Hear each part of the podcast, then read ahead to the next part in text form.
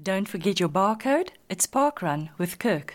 Hi, T, all the runners and all the listeners.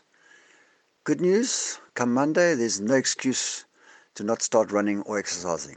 Our leader has told us that on the 1st of June we can exercise any time of the day. Unfortunately, we have been informed by Parkrun that they will not be opening in June.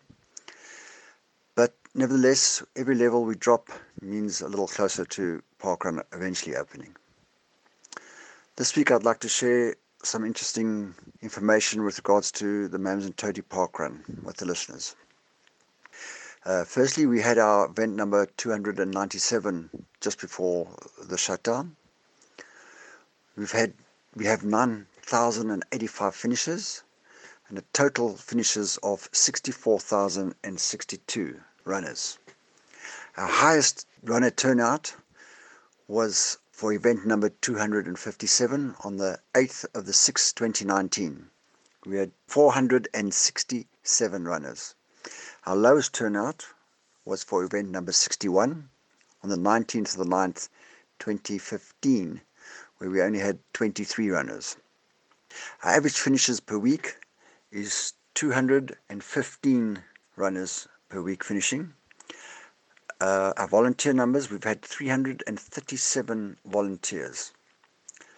PBs, we've had 9,184 PBs at Amanzimtoti. Our average finish time for our course is 41 minutes and 24 seconds.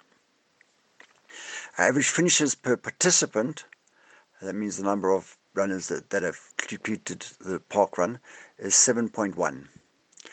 We've had 268 clubs represented at the Toti Park Run. Our female record holder is Romy Wessels. She ran it event number 202 on the 26th of May 2018 in 20 minutes and 43 seconds. Our male record, Matthew Gear, ran it uh, on event number 156 on the 8th of July 2017. He ran it at 17 minutes flat. Our age grade record, Stuart McCall, ran it on event number 148 on the 13th of May 2017. He ran it in 18 minutes and 5 seconds. So you can see our, our records are quite old. So to all the runners out there, keep running and maybe once Park Run reopens, you can come to Toti and try and break one of the records. T, thank you to you and all your listeners and all the runners out there.